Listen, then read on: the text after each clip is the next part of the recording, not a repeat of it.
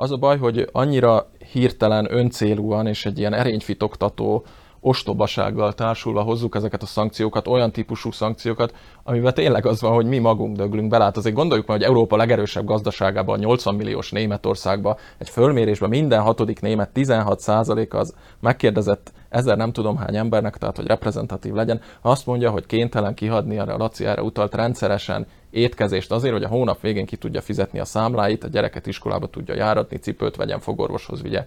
Tudom is én. Európa legerősebb gazdaságáról beszélünk. Mi lesz a perifériákkal? Miért nem teszi fel senki ezt a kérdést?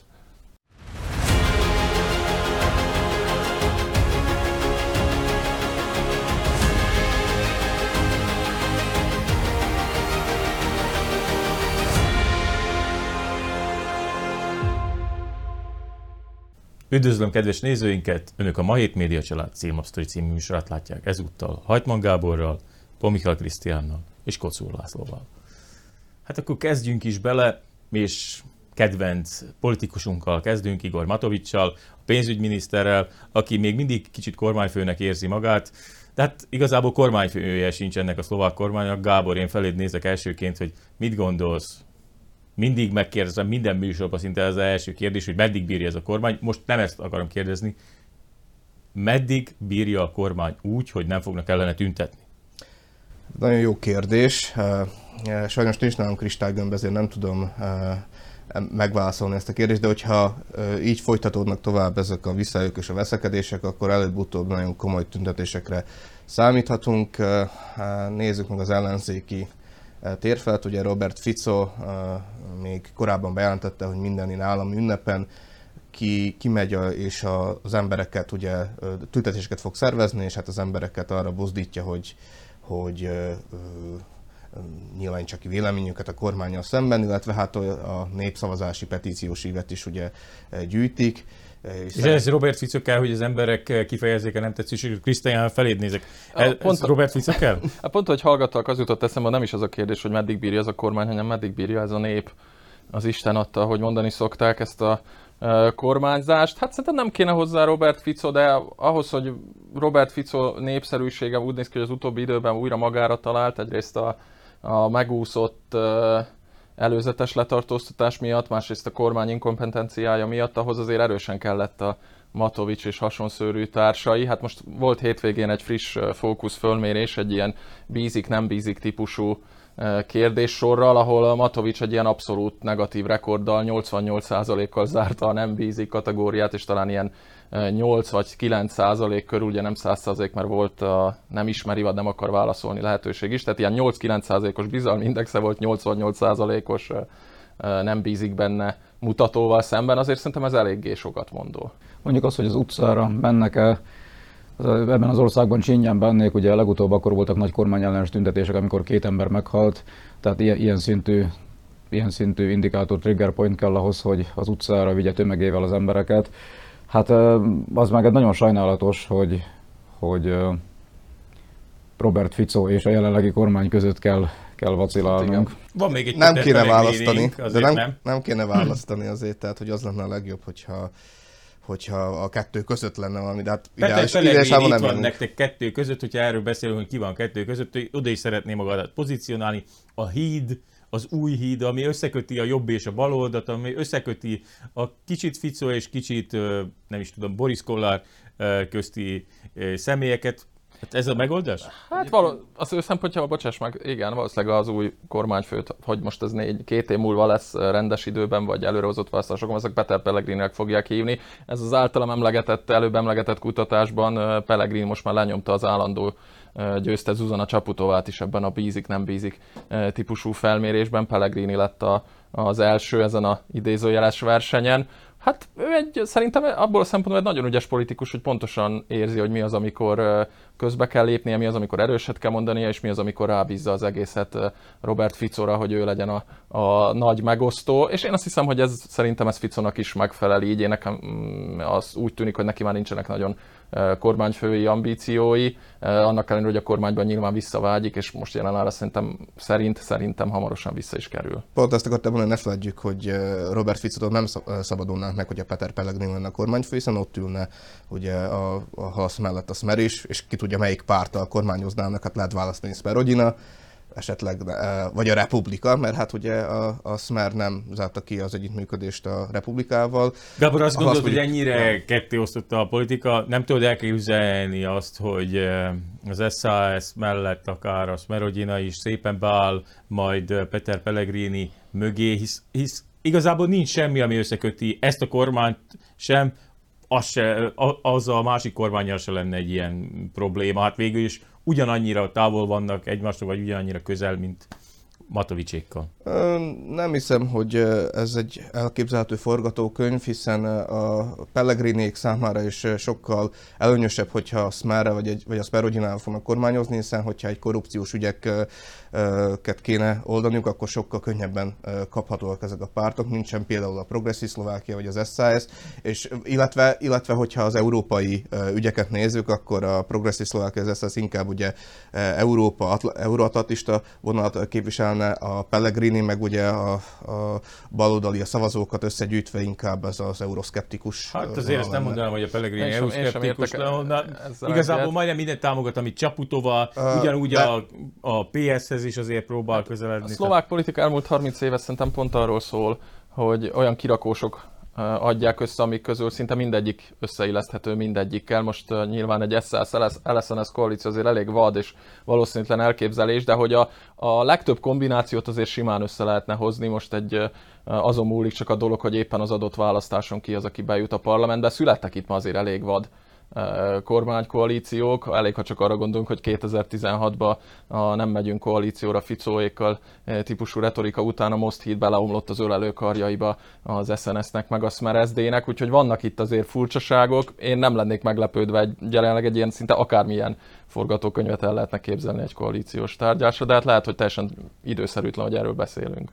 Hát egyébként, hogyha ugye pont ez a, pont ez a 2016-os halálos csók volt az, ahol az, ami aztán az ideológiai, ideológiai különbségeket, a beállítottságbeli különbségeket a politikai pártok között egyfajta pragmatista, csak legyen meg az 50%-nál többünk elve mentén összemosta, és aztán amit, amit innentől láthatunk, az ennek egyenesági következménye. Tehát ugye korábban ideológiailag erősen profilált pártok voltak, és bár a Mecsiar váltó koalícióból az SDL az maga balosságával kilógott, Ugye a posztkommunisták még akkor hát el kellett viselni valamilyen szinten, bár ugye biztos sem külön, hogyha csak ezt a szempontot nézzük. És tehát ezt a mai kormányt, ha ideológiai szempontból próbálna bárki vizsgálni, az, az úgy nehéz helyzetben volna. Ugyanis ha bármilyen szempontból hát akarná vizsgálni, akkor is nehéz helyzet volna. Szabad, ne felejtsd, de gondoljunk csak bele.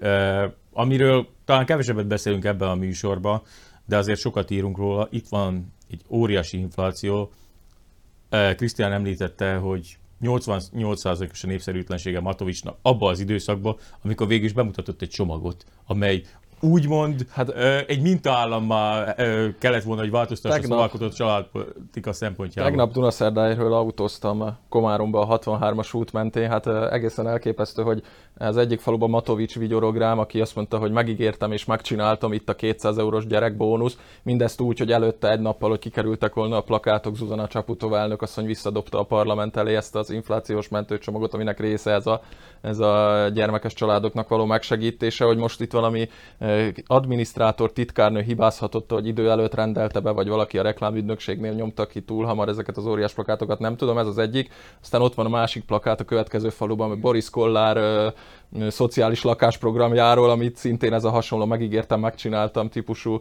ideológia mentén megy, és még egy darab ilyen szociális lakásra épült föl, úgyhogy hát valami egészen szürreális, néha azt érzem, hogy egy ilyen nem is tudom, az Alkonyzóna valamelyik ilyen epizódjában, vagy a Twin Peaks nézzük éppen, csak az a baj, hogy itt a saját életünk van terítéken.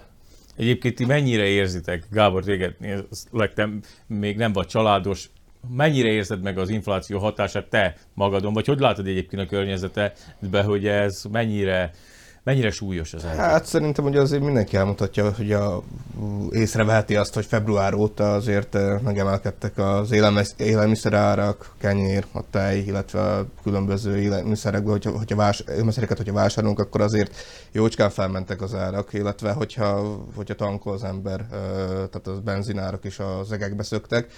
És hát eh, Hát sajnos ezzel valamit kezdeni kell, illetve uh, ahogy ugye a műsor elején azt mondtad, hogy, hogy az emberek uh, mikor fognak, kérdeztem, hogy az emberek mikor fognak fellázadni, hát uh, gyűlik, tehát hogy a, a képzetbeli pohárba ugye telik az a, az a bizonyos víz, és hogyha teljesen betelik, akkor, akkor uh, reméljük, hogy nem, nem lesz itt forradalom de hát a szlovák társadalom az ilyen jámbor, tehát nem, nem annyira járnak kitüntetni, de hát meglátjuk, lehet, hogy ez az infláció még tovább fog emelkedni, és aztán a, a szlovák kiai átlagpolgárokat, az átlagpolgárok is kimennek az utcára, és aztán valamit tesznek ezzel. La, Laci, például te jól ismered Magyarországot is.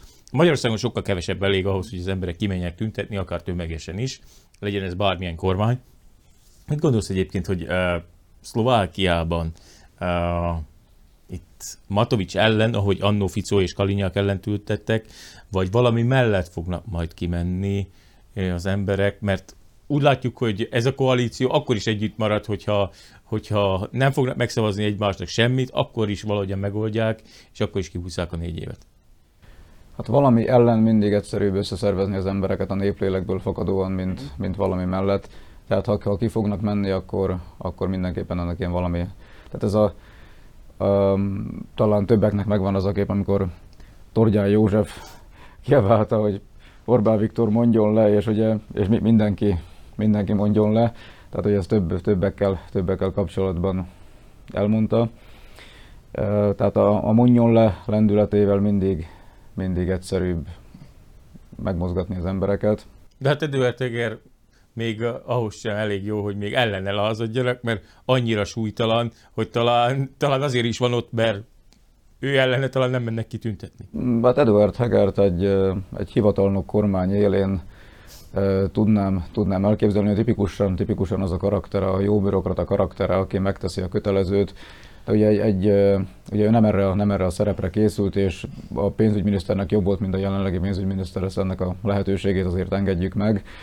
Azért ehhez nem kellett túl sokat teljesíteni. Ez, ez kétségtelen. Bocsánat, kiegészítve a Lacit, tehát hogy Edward Heger még lehet, hogy az a, az a politikus, aki bízik a, a kormánykoalíció egységében, ő az, aki a, a liberális és konzervatív erőket próbálja összetartani, de valahogyan a realitást nem akarja, vagy nem tudja érzékelni, hiszen hát nincs autoritása a kormányon belül, és Igor Matovics és Richard Sulik ossza a lapokat a kormánykoalíción belül, és ezt azért látni. Az egyébként nagyon érdekes, hogy, eh, és az is bizonyítja, hogy kifújja a passzátszát az Olano házatáján, ez az egész kialakult eh, kormányválság, vagy ez a kormányra terelődő óriási figyelem, ez szerintem egészen egyszerűen kezelhető lenne, hogyha a Matovicsnak nem lenne olyan hatalmas egója, és ezt mondaná, hogy képtelen vagyok kezelni a problémát, és visszalépne a pénzügyminiszteri posztól. Más támadási felület ennyire kitett ennyire jól támadható támadási felület nincs ezen a kormányon, azért nagyon jól elvegetálnak ők, a legtöbb miniszterről az ember nem is nagyon hal, csak ha csak fölmerül valami furcsa túlárazott tender meg pályázat. Most belegondoltok, igazán konfrontatív figurája ennek az egész kormánynak egy darab van, Igor Matovics. Ha őt kivennénk a képletből, akkor bőven elvegetálnának a más De a kormánykoalíció végéig. Hát valószínűleg azért nem, mert igen, ő, ő az, aki meghatározó személyiség ennek a, ennek a kormánynak. Ezzel az narcisztikus, helyenként egoista, vagy inkább mindig nar- egoista és helyenként narcisztikus eh, megnyilvánulásaival azért ami egészen elképesztő színfoltja ennek a eh, sokat látott szlovák eh, demokráciának, ha hát, lehet ezt még annak nevezni. Hát demokrácia és a vegetálásról jut eszembe, hogy van itt nekünk egy szomorú esetünk vagy történésünk, ugye a Sajó története, amely tökéletesen mutatja azt, hogy ebben a kormányban ki mit nem csinál, ki mit próbál más oldalra hárítani, és ugye ennek igazából sok esetben éppen azok iszák meg a levét, akiknek semmi közük nincs a hatalomhoz egyáltalán. Hát itt most ebben az esetben a természet, Laci, feléd nézek, hogy mit is tudunk a sajóról, mert látunk itt borzasztó képeket, mm, és látunk egy folyót elpusztulni. Tehát ez valami olyan súlyos környezetkárosítás, hogy tehát ilyenkor, ilyenkor tehát ez lehet, hogy a Holdról látszik, Pozsonyból, Pozsonyból nem látszik. Tehát Ján Budai környezetvédelmi miniszternek valahogy az nem érte el az inger küszöbét, és ami, ami érdekes, szóval ugye talán Tokár Géza vizsgálta meg a Greenpeace posztjait, nem tudom, két hónapra visszamenőleg ott sem volt egy járva bejegyzés sem erről, hogy eh, tehát ők semmi vették ezt valahogy észre. Tehát miközben ugye februárban, februártól, tehát most június már lassan vége felé, köz, tehát mindenképpen június közepén beszélgetünk, tehát ez több mint negyed éve, több mint negyed éve mennek a, tehát a, kimosott, tehát kimosott bányavíz által kimosott nehéz fémsok és minden egyéb szennyezés a vízbe. Hát ugye ez, ami, ez kicsit, kicsit ugyanaz Pepitában, mint amikor itt a csalló közben atrazin, atrazin mérgezés volt a kutakban. Ezek a, a múlt által benyújtott számlák, tehát úgy, ugyanúgy, ahogy a, ahogy a felszámolt csődbe ment TS-ek permetraktáraival és egyéb veszélyes anyag tárolóival, amik nem a normák szerint, hanem jó szocialista módon egy terembe, ami először csak beázott, aztán a teteje bedőlt, ott voltak műanyag zsákokba tárolva, aztán pedig amikor már ez tartatatlan volt, akkor valamelyik nagy eszű elásta. Ugyanaz a helyzet a sajóval is, hogy a, a lezárt bányaművekre lezárt bányaművekre, főleg, hogyha a tulajdonos megszűnt, csődbe ment, jogutód nélkül megszűnt, akkor, akkor ez történik. Tehát az várható volt, tehát ugye a folyadékoknak vannak bizonyos fizikai tulajdonságai, hogy például összenyomhatatlanok, meg hasonlók, ennek függvényében terjednek, és amikor a teret kitöltötték, akkor annak valahol ki kell jönni. A bányászati törvény, ez is még ilyen posztszocialista maradvány, egyszer barátaimmal egy Osztrava környéki kocsmában italoztunk, és egy Jól kezdődik külvárosi, külvárosi intézmény volt, és ki volt írva, hogy ja, szem hornyék, víc, hogy én bányász vagyok, bányász vagyok, ki több nálam.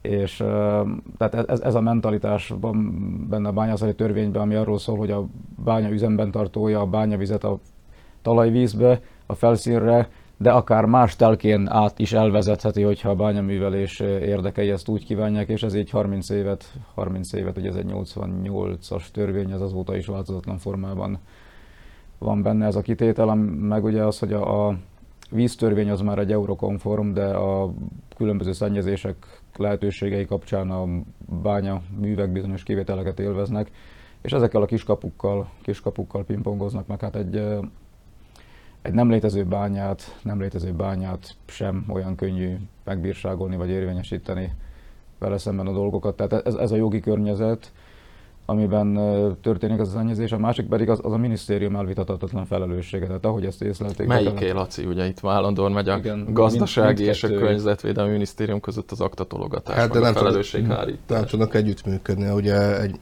ahogy mondod, egymás állítják a felelősséget ez meg a kormánynak a inkompetenciáját mutatja. Tehát azt, ami, hogy... ami, ami bent van, az a gazdasági minisztérium, ami, ami kint az, az a környezetvédelmi. Ennyi. Tehát... De egyébként az nagyon érdekes, ha belegondoltok azért itt, a környezetvédelmi minisztérium az mindig egy ilyen szívességtárca volt, kicsit a mezőgazdasághoz hasonlóan, ilyen politikai elfekvő, meg rengeteg mindenféle Európa Uniós pályázatoknak megfelelő kifizető ügynökség a Nagyon finoman fejezted ki magad. Igyekeztem, szóval, de arra akarok csak kiukadni, hogy azért, ha belegondoltok az elmúlt nem tudom hány kormányciklusban olyan figurák ültek ott, akinek semmi köze nem volt a, a környezetvédelemhez, legfeljebb utólag föltalálta magát, mint környezetvédelmi eh, szakember. Talán, eh, talán Miklós László az utolsó, aki tényleg kompetens és eh, szakmailag rátermett miniszter, közvetlenül miniszternek lehetne nevezni. Ez képest itt van Ján Budály, az egyik rendszerváltó néptribunus, aki már akkor egy környezetvédelemmel foglalkozó és arra koncentráló közéleti figura volt, tehát szakember, vagy legalábbis most már inkább eléteném, hogy elvileg szakember, mert az, ami a sajó körül történik, az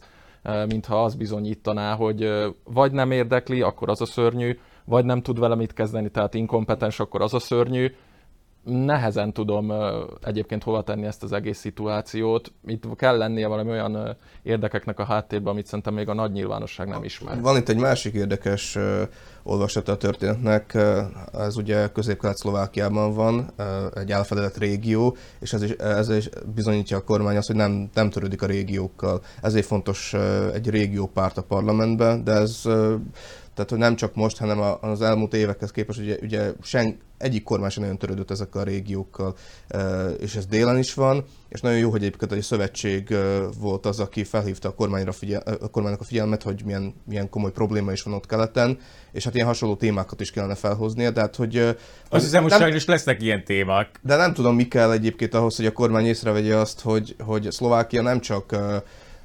Pozsonytól Nyitráig, vagy, vagy a nyugati régió jellemzi, hanem azért Nyitra után is van élet. Nyilvánosság kell szerintem elsősorban. Tehát lesznek ilyen témák, hisz éppen mielőtt beültünk ide, ismét halljuk, hogy a vonatközlekedésben milyen problémák vannak. Nem csak a Pozsony-Komárom vonalon, hanem hogyha át akarjuk szelni déli vonalon. Egész Szlovákiát, mindenki hallott arról, hogy több órát átszállások, mindenféle utazgatás vannak, tehát igazából ez a kormány úgy, ahogy nem foglalkozik azzal, hogy az inflációt hogyan eh, állítsa meg, ugyanúgy nem foglalkozik semmivel, legalábbis a példa ezt mutatja. Az a kérdésem inkább, hogy szerintetek egyébként mi az, amit jól csinálnak ezek az emberek ott benn, mert hogy a környezetvédelem, ez egy olyan ember, aki foglalkozott ezzel, nem lát bizonyos problémákat, a kormányfő, aki pénzügyi dolgokkal foglalkozik, nem veszi észre, hogy ezt a folyamatot valahogyan fékezni kell, akkor mi az, amihez értenek?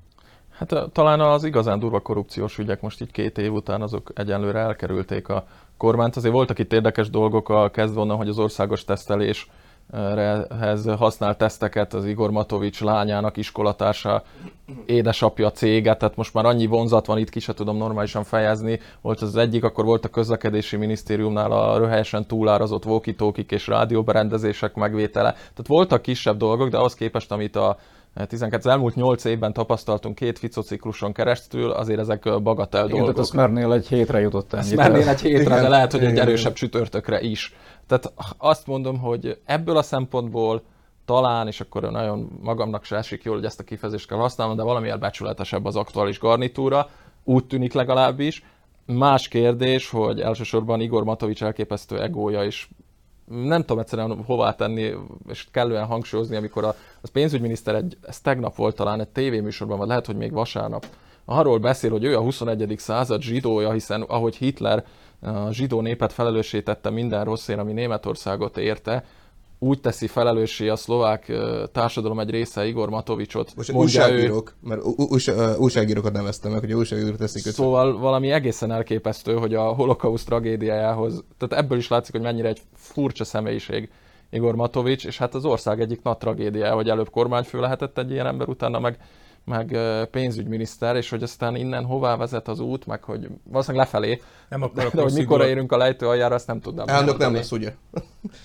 Nem akarok rossz indulatú lenni, de mm, azt, amit mondtál, hogy talán kevésbé korrupt ez a kormány, a Smer kormány is a, hatalmának a második ciklusában, és minél tovább voltak hatalmon, azért ezt látjuk önkormányzati szinten is, hogy ha egy polgármester már 20-30 éve polgármester, akkor ott már előjönnek olyan dolgok, amelyek lehet, hogy elején nem csinált semmit, de azután már kihasznált azt a lehetőséget, és már mintha sajátjának érezni.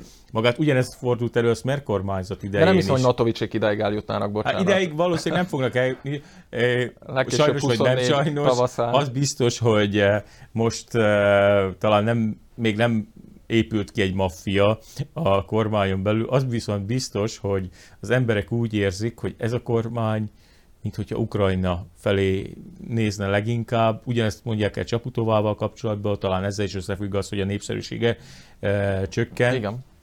De Krisztián, téged kérdeznének, hogy hogy látod egyébként eh, Szlovákia helyzetét jelenleg eh, külpolitikailag, hogy az az erős eh, szerepvállalás, amit Ukrajna felé tettek, tehát hogy eh, Zelenszky mindig kiemeli Szlovákiát, hogyha ott van egy valamilyen politikus, hogy milyen nagy a segítség, a többi országgal szemben talán a lengyelekkel kapcsolatban még ennyire eh, kedves, eh, hogy ez, ez javítja Szlovákia legalább külpolitikai helyzetét, vagy, vagy igazából hatása nincs? Hát a szlovák kormányét azt mindenképpen, de óriási nem is ellentét, talán különbség a lengyelekkel szemben, hogy ott nem csak a lengyel politika, azért a lengyel társadalom is erősen orosz ellenes és erősen ukrán párti ebben a háborúban. Szlovákiában a szlovák társadalom, és akkor szándékosan fogalmazok így, hogy szlovák társadalom esetében én ezt nem látom. A szlovák kormány persze ettől függetlenül teljesen egyértelműen a, a nyugati vonalat viszi tovább, amivel önmagában nem is lenne semmi baj, hogyha ez párosulna egyfajta ilyen kritikus gondolkodással is, hogy amiben igaza van, mert nyilván egy csomó mindenben igaza van a háborúval kapcsolatban a nyugati szövetségeseknek, amiben igazuk van, azt természetesen teljes melszélességgel támogatni kell.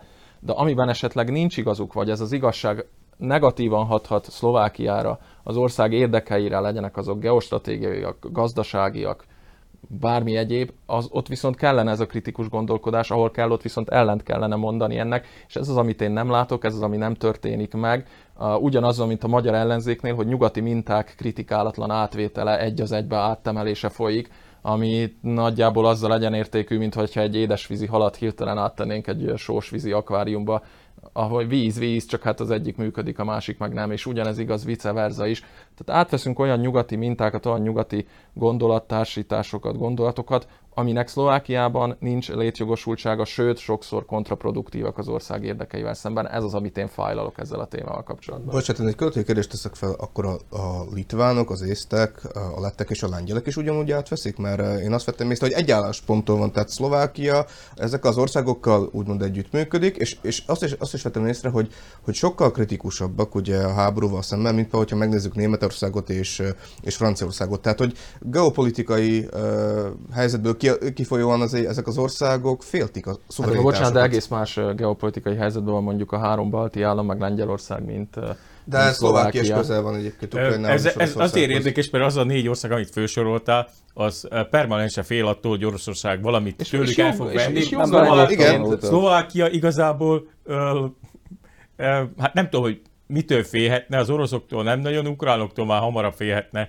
hogyha már ilyenekbe mennénk bele, de hát elsősorban a magyaroktól félnek, tehát nem nagyon értem, és Laci, feléd nézek, szerinted ennyire, ennyire nincsenek képbe azzal, vagy az annak tekintetében, hogy ez a saját belpolitikai helyzetüket is rontja a politikusok? Tehát itt gondolok itt a kormányfőre, akár Csaputovára, tehát, hogy itt a balti államoknak és Lengyelországnak olyan, olyan történelmi, szociokulturális tapasztalatai vannak, amik nekünk szerencsére nem.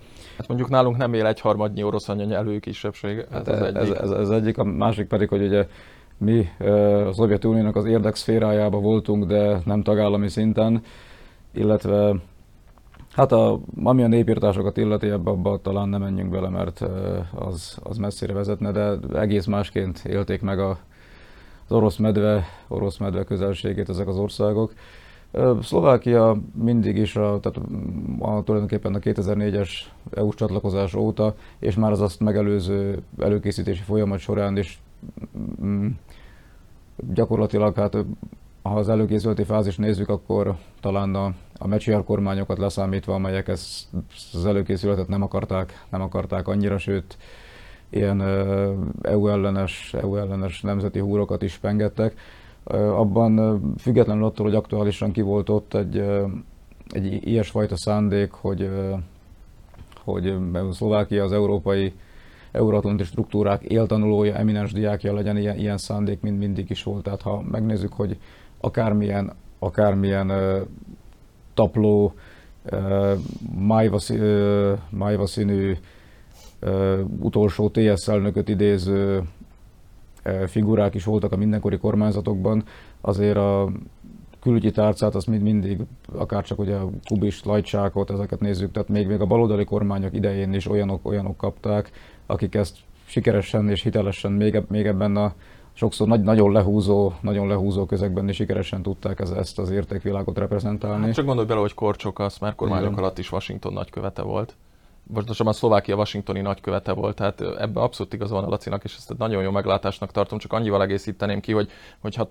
messzebb megyünk vissza a történelembe, hát ha belegondolunk, akkor az önálló szlovák, csehszlovák államot is hát egyértelmű nyugati segítségnek köszönhetik, úgyhogy ez valahol egyébként érthető. Az önálló csehszlovák állam az nem orosz segítséggel jött létre, hanem mindig nyugati segítséggel Jó, értek el önérdeke, Ha önérdeket tekintünk, hát, tehát hogy a, ebben az esetben el tudnám képzelni ezt a kettős kommunikációt is, amit ugye most nem az én tisztem megalapítani, tehát hogy nyugaton valamit mondunk, és otthon meg nem fogjuk azt erősen nyomni, mert egyszerűen nem, nem nagyon értem, hogy egy kormányfőnek miért érdeke az, hogy egyszerűen szembe menjen a, a saját választóinak az akaratával, és nem, nem tudná ezt finomítani. Tehát ezt én most politikailag nem tudom megérteni, miközben ez az egyetlen dolog, amit még talán nem is kerülne pénzbe.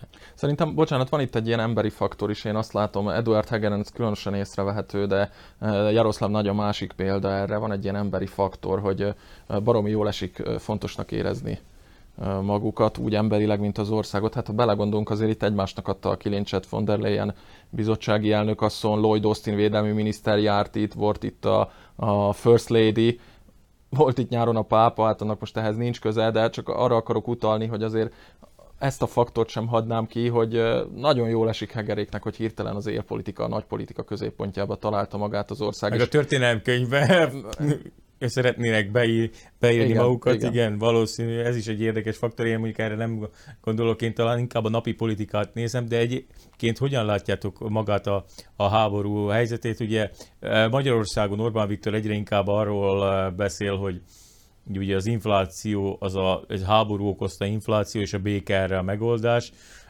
Valóban, valóban a béke lehet az egyetlen megoldás az inflációra, Gábor, mit gondolsz? Hát az lenne a legjobb egyébként, hogy, hogy az Európai Uniós országok azt érnék el, hogy a két fél jön tárgyalni. Ugye Zelenszky és, és Putyin, vagy hát ugye az ukrán és az orosz részről a, a kompetens emberek ugye beszéljék meg a dolgokat. Hát ez, ez, ez szeretné mindenki, és, és így érhetne véget a háború, de hát Valóban ugye... szeretné mindenki? Mert úgy tűnik, hogy nem szeretné se Ukrajna, se Oroszország. De az Európai Uniós országok vezetői gondol, vagy hát ezt szeretnék, illetve hát a, a szankciókkal próbálják ugye elérni azt, hogy, hogy Oroszország ne támogatja Ukrajnát. Igen. Ez, Várjál, ez utóbbival sikerült. Igen, aztán nem fejeztem a mondatot, ezt akartam mondani, hogy ez másik kérdés az, hogy sajnos ez visszafelé jut, ugye, mert hát a gazdasági romlást látunk itt Európában, hogyha ezek a szankciókkal tulajdonképpen ilyen bumerang effektusként is, is, is felendítő ez a példa, hogy visszaüt ugye az európai gazdaságra. És mert olyan jól megbüntettük az oroszokat, hogy már minden hatodik német éhezik egy tegnapi hír. Pontosan, igen. Egy, egy igen, bocsánat, csak annyit, tehát önmagában is ez egy gyakori félreértés, és ezt nem árt szerintem ezerszer tisztázni, ha kell ezer egyszer. Nem önmagában azzal van a baj, hogy az Európai Unió vagy a nyugati közösség gazdasági szankciókat ró ki Oroszországra egy indokolhatatlan és vállalhatatlan háború miatt. Tehát nem önmagában ezzel a gondolattal van baj. Az a baj, hogy annyira hirtelen, öncélúan és egy ilyen erényfitoktató ostobasággal társulva hozzuk ezeket a szankciókat, olyan típusú szankciókat, amiben tényleg az van, hogy mi magunk döglünk bele. Hát azért gondoljuk meg, hogy Európa legerősebb gazdaságában, 80 milliós Németországban, egy fölmérésben minden hatodik német 16% az megkérdezett ezer nem tudom hány embernek, tehát hogy reprezentatív legyen, azt mondja, hogy kénytelen kihadni, a Laci erre utalt rendszeresen étkezést azért, hogy a hónap végén ki tudja fizetni a számláit, a gyereket iskolába tudja járatni, cipőt vegyen, fogorvoshoz vigye. Tudom is én. Európa legerősebb gazdaságáról beszélünk. Mi lesz a perifériákkal? Miért nem teszi fel senki ezt a kérdést? Hát ez egy nagyon fontos kérdés, hogy miért nem teszik fel ezt a kérdést, és azt hiszem, hogy ez Zárszónak is tökéletes, hogy miért nem teszik fel azt a kérdést, itt Szlovákiában is, hogy ezt hogyan lehetne megoldani, és miért beszélünk el egymás mellett. Azt hiszem, hogy nem jobb és baloldalra, és nem csak háború és békepártiakra osztatnák uh, az embereket úgy, hogy nem csak koronavírus tagadókra és koronavírust hívőkre. Tehát azt hiszem, hogy az elmúlt két év megmutatta, hogy ezeknek a felosztásoknak nincs értelme. A világ megváltozott, itt ebben a stúdióban is már többször elhangzott, hogy talán már soha nem lesz olyan, mint korábban volt. Meg kell tanulnunk ezzel együtt élni. Önöknek azt kívánom, hogy ez a folyamat ne legyen fájdalmas. Mi igyekszünk mindenről a nap 24 órában tájékoztatni önöket, ezért van portálunk a ma7.sk, a Magyar Hét heti lap, ezért vannak videós anyagaink, podcastjaink, de hogyha egy kicsit szórakozni szeretnél, akkor töltsék ki kvízeinket, azokból is már elég, elég sok van, és azt kívánom önöknek, hogy a nyaruk az kellemes legyen, néha olvassanak híreket, de csak kellemeseket, és bízunk benne, hogy egyre több kellemes hírről is be tudunk számolni. Ó, Köszönöm szépen a figyelmüket, további kellemes estét kívánok. A viszontlátásra.